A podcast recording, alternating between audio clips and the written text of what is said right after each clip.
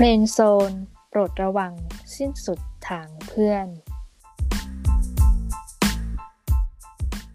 สวัสดีค่ะรายการของเราก็ดำเนินการมาสู่เอพิโซดที่2แล้วนะคะ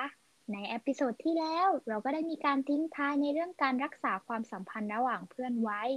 ซึ่งวันนี้เราก็มีวิธีการรักษาความสัมพันธ์แบบง่ายๆมาให้ทุกคนได้รู้จักกันค่ะ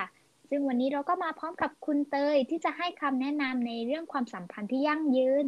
สวัสดีค่ะคุณเตยสวัสดีค่ะคุณเตยเคยได้ยิน4 ยอมเพื่อความสัมพันธ์ที่ยั่งยืนบ้างไหมคะยังไม่เคยเลยค่ะคุณแอมอย่างนั้นเรามาฟังกันเลยดีกว่าค่ะเฟรนด์โซนยอมที่1นะคะยอมสร้างธรรมเนียมคือการที่เป็นมืออาชีพในด้านการงานไม่ทำตามอารมณ์แต่ทำในสิ่งที่ต้องทำมืออาชีพในด้านความสัมพันธ์ก็เช่นกันค่ะโดยการสร้างธรรมเนียมของตนเองที่จะปฏิบัติตามเพื่อที่จะทำในสิ่งที่ต้องทำโดยไม่ขึ้นอยู่กับอารมณ์แล้ววันนี้คุณเตยมีธรรมเนียมปฏิบัติต่อคนรอบข้างของคุณเตยหรือครอบครัวของคุณเตยบ้างยังคะ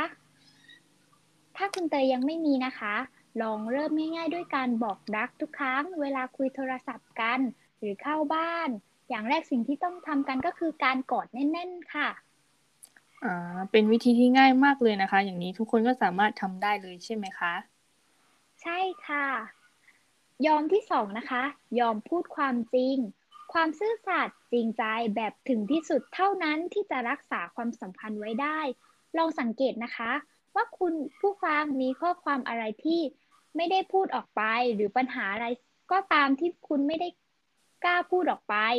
จะมีผลกระทบกลับมาหาคุณผู้ฟังเสมอจะมีบางครั้งที่เรารู้สึกว่าความจริงนั้นยากที่จะพูดออกไปกับคนอื่นแต่ขอให้คุณเชื่อไว้ว่าคนที่รักคุณนั้นเขาจะรักคุณและก็พร้อมจะพูดคุยเสมอแล้วที่สำคัญก็ยังช่วยความสัมพันธ์เป็นไปในทางที่ดีไม่อึดอัดใจต่อกันต่างฝ่ายสามารถปรับตัวเข้าหากันได้ด้วยใช่ไหมคะคุณแอมใช่ค่ะยอมที่3ยอมเป็นฝ่ายผิดทุกครั้งที่เกิดความขัดแย้งขึ้นเป็นธรรมชาติของคนเราที่จะอยากเป็นฝ่ายถูกแต่คุณต้องท่องไว้ในใจเสมอว่าการเป็นฝ่ายถูกผลลัพธ์ที่คุณได้คือความพอใจเล็กๆน้อยๆแต่สิ่งที่สูญเสียไปคือความสัมพันธ์และความเข้าใจดังนั้นการยอมเป็นฝ่ายผิดต้องใช้สติอย่างมากในการวางตัวตนของคุณลงแบบนี้ก็เหมือนว่าถ้าร้อนเป็นไฟทั้งสองมันก็จะยิ่งทำลายความสัมพันธ์ดังนั้นเราควรมีฝ่ายใดฝ่ายหนึ่งที่เย็นลงใช่ไหมคะใช่ค่ะเมื่อมีฝ่ายใดเย็นลงก็จะได้มีการสงบสติทำให้เกิดการพูดคุยที่มีเหตุผลมากขึ้นค่ะนั่นเองค่ะยอมที่4นะคะยอมยืนเพื่อความสัมพันธ์นั่นคือการยืนหยัดในการรักษาความสัมพันธ์ค่ะไม่ว่าจะเกิดอะไรขึ้น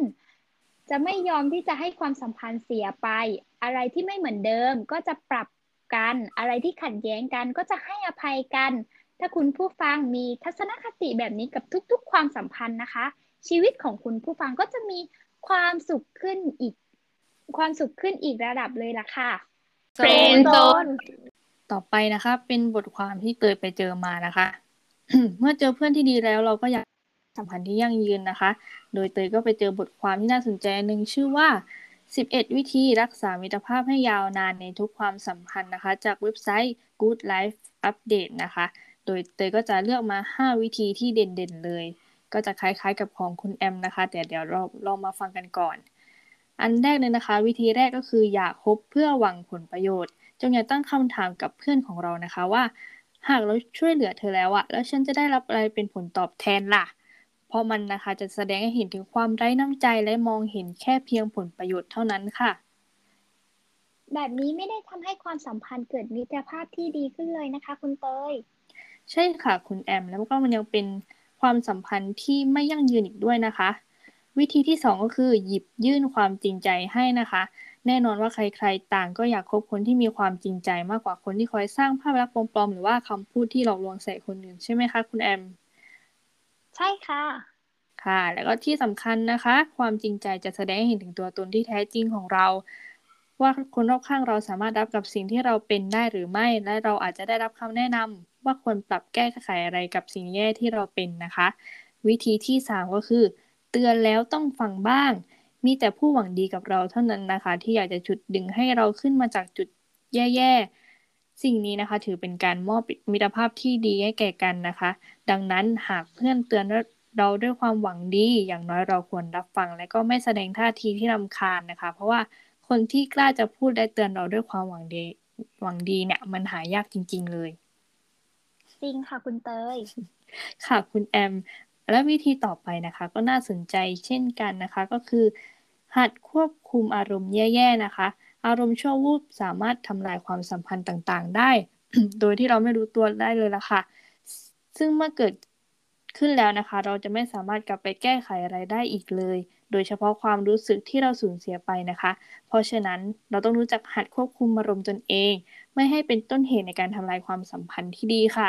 และวิธีสุดท้ายนะคือคุยกันอย่างตรงไปตรงมานะคะหากเกิดความคับข้องใจกับบางสิ่งบางอย่างในความสัมพันธ์เราควรที่จะหันหน้าพูดคุยกันอย่างตรงไปตรงมาด้วยเหตุผลและอารมณ์ที่เย็นพอนะคะไม่ควรคิดไปเองหรือว่าคิดเข้าข้างตัวเองตามสิ่งที่เห็นจนทำให้เกิดความเข้าใจผิดไปเองฝ่ายเดียวนะคะแล้วก็นี่ก็เป็น5วิธีในการรักษามิตรภาพของเราให้ยั่งยืนนะคะหากทุกท่านที่กำลังรับฟังอยู่ณตอนนี้นะคะมีเพื่อนหรือคนสำคัญก็อย่าลืมใส่ใจความรู้สึกและสามารถนำ5วิธีหรือว่า4ยอมจากคุณแอมนะคะแล้วก็บทความที่ตัวเองนำมาเล่าให้ฟังในวันนี้ไปใช้ในการรักษาความสัมพันธ์ของทุกๆคนสุดท้ายนี้นะคะขอฝากผู้ฟังทุกท่านไว้ว่าทุกๆอย่างสามารถเกิดขึ้นได้หากคุณมีคนดีๆคอยสนับสนุนคุณอยู่นะคะ